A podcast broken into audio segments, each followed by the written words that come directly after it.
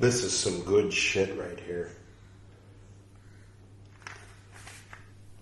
There it is in Tibetan. This is Chicken Philosophy, part nineteen. I know I should use like wood matches or some shit. Or like, I don't know, lightning, flinten, tinder. Yes, it's very nice. Um, so, long-time viewers of this program might recall that uh, my birthday was on the twenty-first. It is now October third. And uh, yesterday, the uh, taxi driver I mentioned, um, Kapil, um, knocked on the door late at night, and Piyu and I were terrified. I looked out the little peephole. There's no light out there. I could kind of see a face. I opened it, hesitating, and uh, there he was, and he handed me this hat. See, what happened was I left it at the hotel. And uh, then I was like, oh, I feel bad, you know. And he was like, I'll get it. And so I called the hotel, and they were like, we threw it away, but they got it out of the trash. They're like, okay, when's it coming? And I was like, uh, tomorrow, I think. Every, like, five months, the landlord runs the engine on the motorbike down there. Oh no, okay, I guess it's something else. Anyway, um, so yeah, so then the hotel was like, hey, he still hasn't come, and I was like, oh, you know what, don't even worry about it. Just throw it away, it's cool. And they were like, I feel really bad about it. Um, can you tell him that we'll hold on to it for a few more days if he can come? And so then I told him, I forwarded him the message, and then he had to go out of town, and then the train broke down, and he was in the jungle in the pouring rain for twelve hours, and then he came back. Then, anyway, he was on his way down south, and I was reading the end of A House with Good Bones, or maybe the beginning of The Elementals, I forget which, and uh, he was calling and calling. He was, you know, I'm going to say, hey, I was able to stop and get the hat. I'm going to drop it off because I'm on my way to Karnat- Karnat- Karnataka, the state south of here. Anyway, that's not a very interesting story. I got my hat. This was my birthday hat this year. forty-five-year-old man buys himself a birthday hat, and everybody's running around like chickens with their heads cut off, trying to make sure I don't lose it. It's the sort of thing a four-year-old would do, but a seven-year-old would be too old for. I'll continue with the reading for today.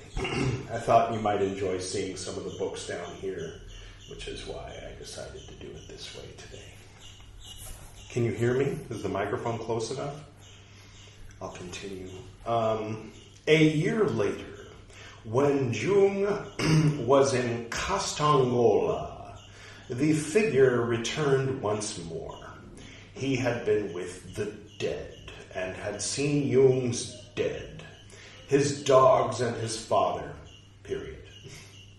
He stated that he was a wanderer who changed the form in which he appeared. However, he wanted to know who he really was. He asked Jung's eye to tell him this, as it would free him. On the following day, Jung's eye asked his soul about him. Like you do.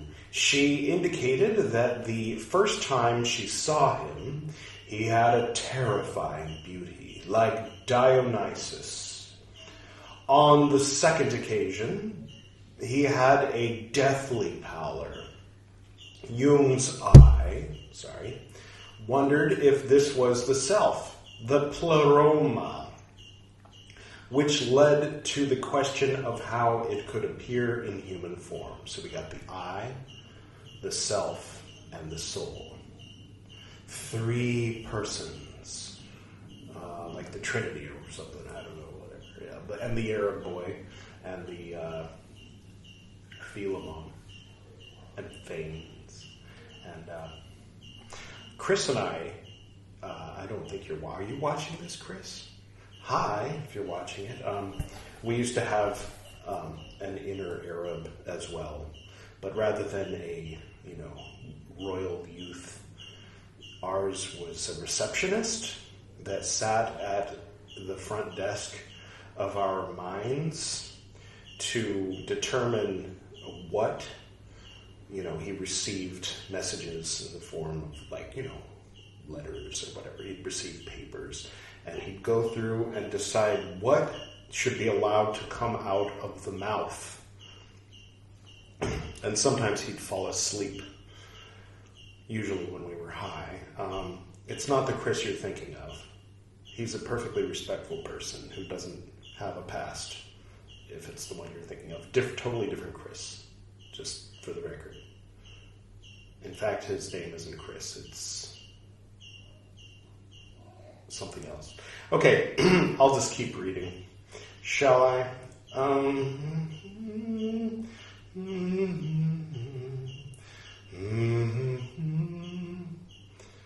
Um, two days later, I'm just going to start here because I have no idea where I was.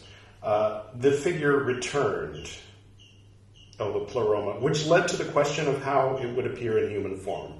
Furthermore, he couldn't understand why it wanted to be overcome and made determinate. Bless you!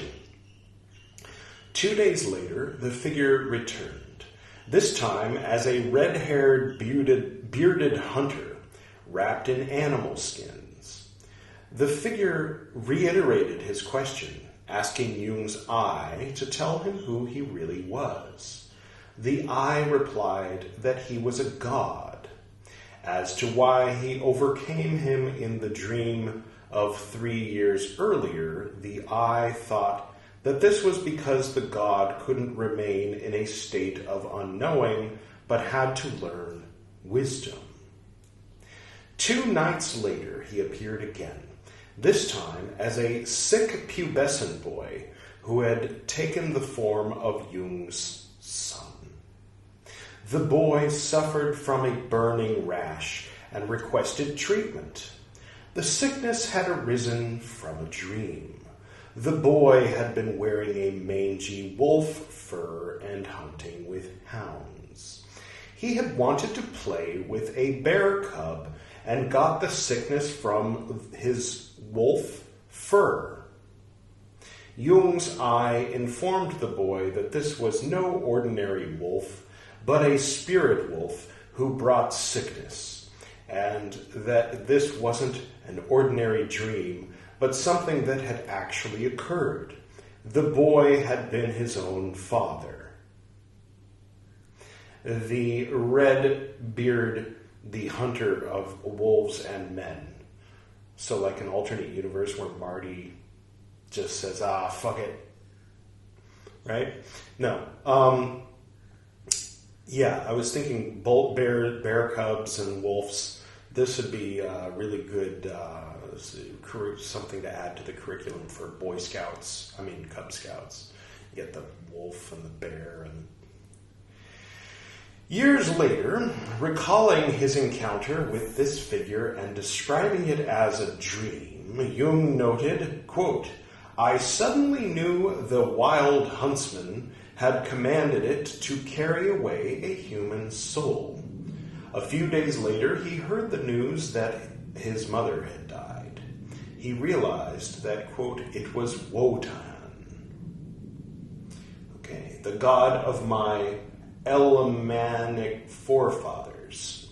Oh, Alemannic, Alemania, oh. I think I almost know what that means. Uh, "who had gathered my mother to her ancestors negatively, to the," quote, within quotes, "wild horde," and quote, within quotes, "but positively to the Saliglut, the blessed folk," end quote. Alemania. That's like French for something, right? Aleman, Alemania. Hmm. All right. It's a mystery. I'm not going to make Editor Edward do any work today. he did enough work.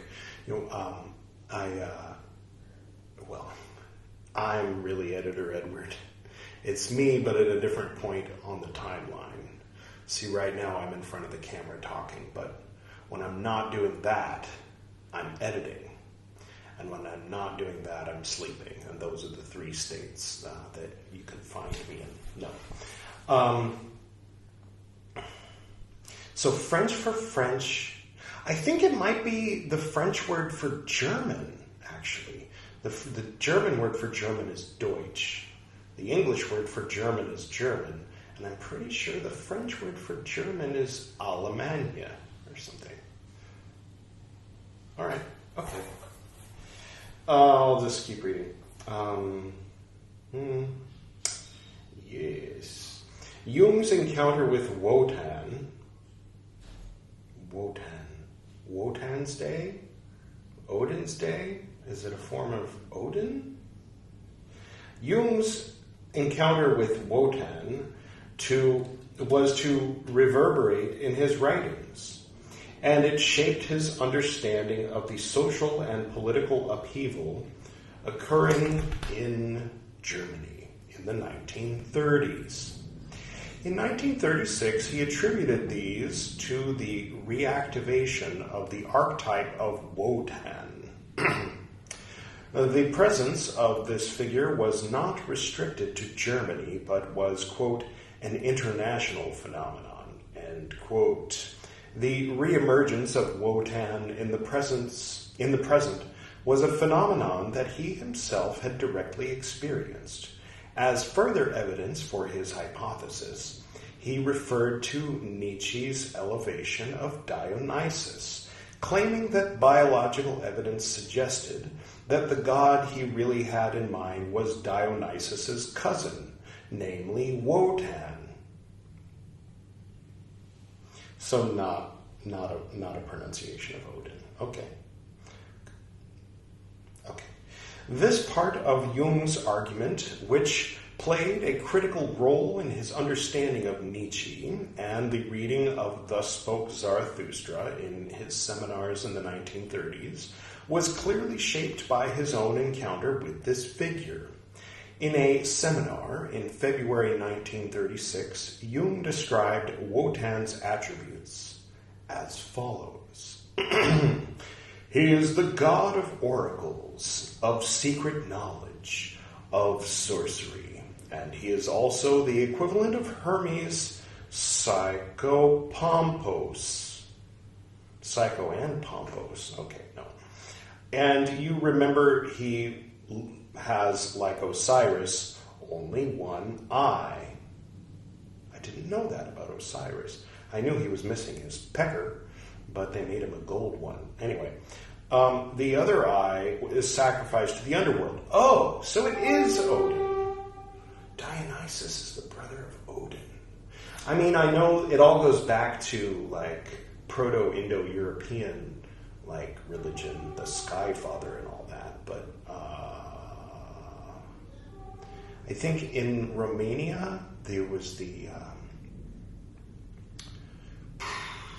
I want to say Usivo, but I don't know if that's the right word.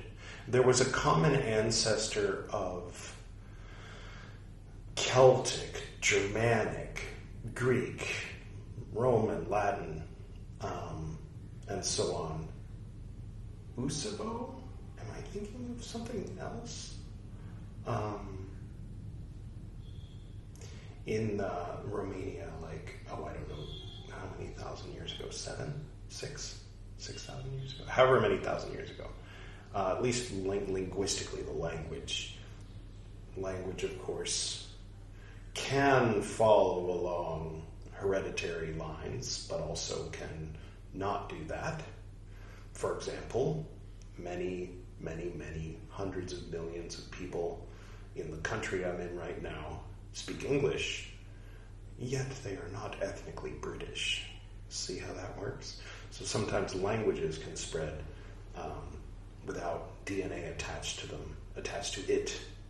Um, and perhaps myths can as well. But Wotan as the brother of Dionysus. Well, I mean, I think this is coming from one of the spirits in his head, right? Was it his soul that told him this? Um,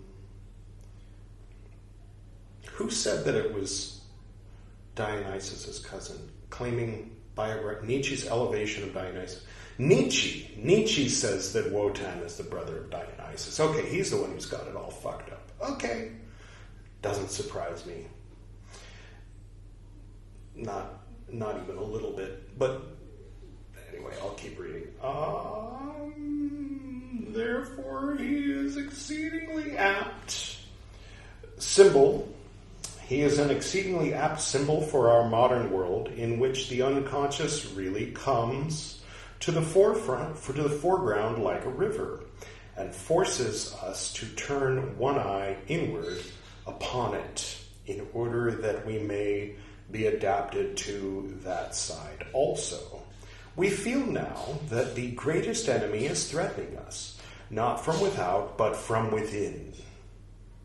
So, on account of all his qualities, Wotan expresses the spirit of the time to an extent which is uncanny, and that wisdom or knowledge is really wild. It is nature's wisdom. Wotan is not the god of civilized beings, but a condition of nature. Cool. I'll keep reading after a sip of old cafe.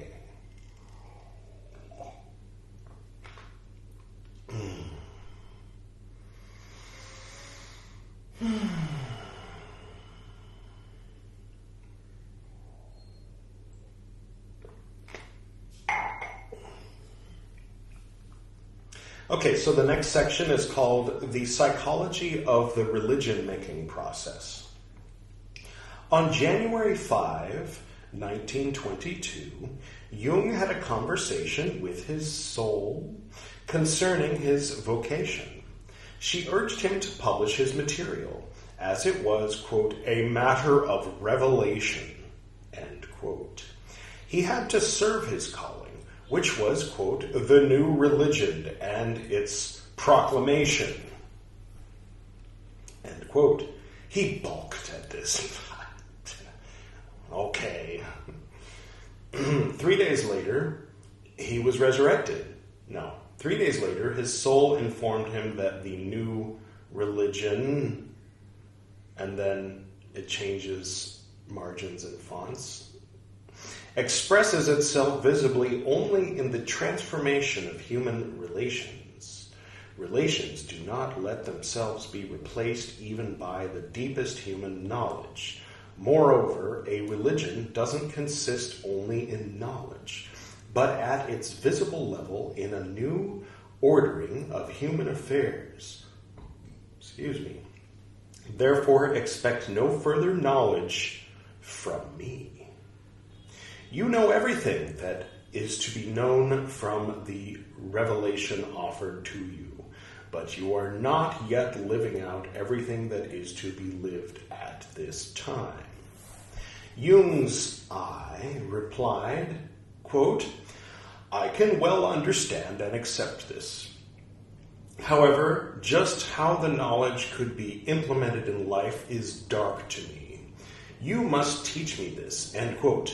His soul said, quote, there is not much to say about this. It is not as rational as you are inclined to think. The way is symbolic, end quote. During this period, an increasing number of people from England and America made their way to Zurich to work with Jung, forming an informal expatriate group. On August twenty-second, nineteen twenty-two, Jean de Angelot wrote to Chauncey Goodrich, issuing, quote, a challenge to all brother neurotics. Go, my brothers, go to the Mecca, I mean to Zurich. Come on, man, one's in Saudi Arabia, the other one's in Switzerland. How, that's almond eucalyptus, you know, like, really, no, I know what they mean. Using Mecca as a metaphor. So it's like the Mecca for Jungian psychology, because that's where Jung is. Right? So right now, Majorda, South Goa is the Mecca of Edwardian... Never mind. All right. Um, yes. I mean to Zurich, and drink from the fountain of life. All ye who are dead in your souls, go and seek new life. In nineteen twenty-two, Jung wrote a paper on the relation of analytical psychology to literary works. He differentiated two types of work. The first, which sprang entirely from the author's intention, and the second, which seized the author. Examples of the latter were Nietzsche's Zarathustra and the second part of Goethe's Faust. He held that these works stemmed from the collective unconscious. Honestly, Thomas and the Wolf kind of took hold of me and made me write it and publish it. And uh, I, I wanted to be a writer when I was like five, but it wasn't something that I was like hung up on. But then... Then after I was compelled to write and publish Thomas and the Wolf, um, I was like calling back to, oh, well, when I was five, I wanted to be a writer. But it was another one of those uh, overt motivators for those of you paying attention. Uh, uh. And Scientologists obviously will get the reference. Unless you're one of those who, you know, obeys your... Uh, your masters and doesn't read the tech dictionary, which, by the way, if you Google tech dictionary P D F, you might note that it's on my website, that it's made publicly available. Anyway, um, where was I? I keep losing my place. Two types of work. This, yes, Goethe's Faust. He held that these works stemmed from the collective unconscious. In such cases, the creative process consisted of the unconscious activation of an archetypal image. The archetypes released in us a voice that was stronger than our own. Whoever speaks, this is margin change, whoever speaks in primordial images speaks with a thousand voices. He enthralls and empowers. He transmutes our personal destiny into the destiny of mankind, and evokes in us all those beneficent forces that ever and anon have enabled humanity to find a refuge from every peril and to outlive the longest night. Back to normal Sonu text. Artists who produced such works educated the spirit of the age and compensated the one-sidedness of the present. In describing the genesis of these symbolic works, it appears that Jung had his own activities in mind. Thus, while he refused to regard Liber Novus as art, his reflections on its composition were nevertheless a critical source of his subsequent conceptions and theories of art. The implicit questions that this paper raised was whether psychology could now serve the function of educating the spirit of the age and compensating the one-sidedness of the present. From this period onward, Jung came to conceive of the task of his psychology in precisely such a manner. On November twenty-fifth, nineteen twenty-two, Jung, Emma Jung, and Tony Wolff left the club. In July nineteen twenty-three, Jung gave a series of seminars in Polzeath, Cornwall, England, is how you pronounce it. Polzeath, spelled like it sounds. Um, and the Analytical Psychology Club in London had been founded the previous year. The seminar was organized by Peter Baines and Esther Harding. Sorry, and twenty-nine people attended. Jung gave a dozen lectures over a fortnight. The seminar had two main themes, the techniques of analysis and the historical psychological effects. of Christianity. Spoilers, they're not good. Just kidding. Maybe this much kidding. Sorry. Um, do, sorry, I'm just being an ass. During this period, the themes of psychology, of the psychology of religion, and the relationship between religion and psychology became increasingly prominent in Jung's work. He attempted to develop a psychology of the religion-making process. His interest lay not in proclaiming a new prophetic revelation, but in the psychology of religious experiences. Okay. Oh, right. His interest lay not in proclaiming a new prophetic revelation, but in the psychology of religious experiences. Emphasis, right. Um, the task was to depict the translation and transposition of the numinous experience of individuals into symbols, and eventually into the dogmas and creeds of organized religions, and finally to study the psychological function of symbols. For such a psychology of the religion-making process to succeed, it was essential that analytical psychology, while providing an affirmation of the religious attitude, did not succumb to becoming a creed. Because I'm a creep. Is that creed? Or does it just rhyme with... doesn't rhyme at all. Never mind. I was going to start singing a creed song just to... Anyway. In uh, Polzeath... No, that's uh, Radiohead. Creed. I can't think of a Creed song. It's just... It, it, it, none of them ever stuck that much in my brain. In Polzeath, he drew a sharp distinction between the teaching of Christ and ecclesi- ecclesiastical Christianity. He argued that the attitudes of the latter had led to the psychological exclusion and repression of the world of nature and the flesh, the animal, the inferior man, and creative fantasy and freedom. Yeah, we're getting kind of into what Carl Jung is best known for, the whole love your shadow, don't put it in the closet thing, right? Consequently, those matters were Uh, constellated in the unconscious, and we were faced with the return of the repressed. Toward the end of the seminar, Jung reflected on the theme of the, quote, invisible church. While Christ had been a flame that had kindled the greater part of the world, this had been put out by the institutionalization of the church. He argued that such a process was inevitable. Yeah, it kind of is, isn't it?